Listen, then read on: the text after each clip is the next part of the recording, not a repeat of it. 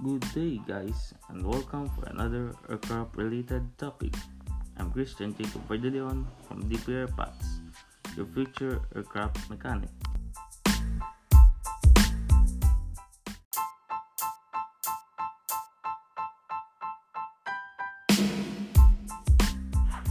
And our question for today is What is a compressor in a gas turbine engine?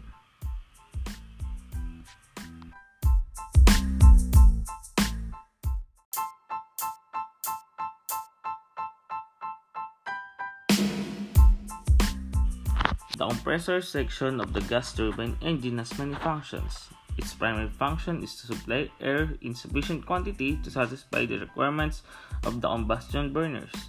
Specifically, to fulfill its purpose, the compressor must increase the pressure of the mass of air received from the air, air inlet duct and then dis- discharge it to the burners in the quantity and at the pressures required.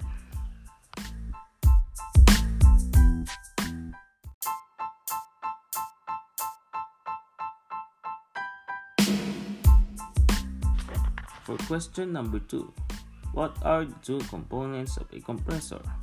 A basic compressor includes an electric powered engine, an inner air compression pump, an entry or outlet valve for drawing air and air release, and more often than not, an air storage tank, which depends on the type of air compressor. So, air is pulled into the compressor by reducing the volume of air through the creation of a vacuum which increase air pressure when pushed into a holding tank. The service cycle is completed when the maximum pressure in the tank is reached and the compressor is shut down until pressure is under a specific threshold. This is done through the use of pistons, screws, and scrolls by positive displacement air compressor.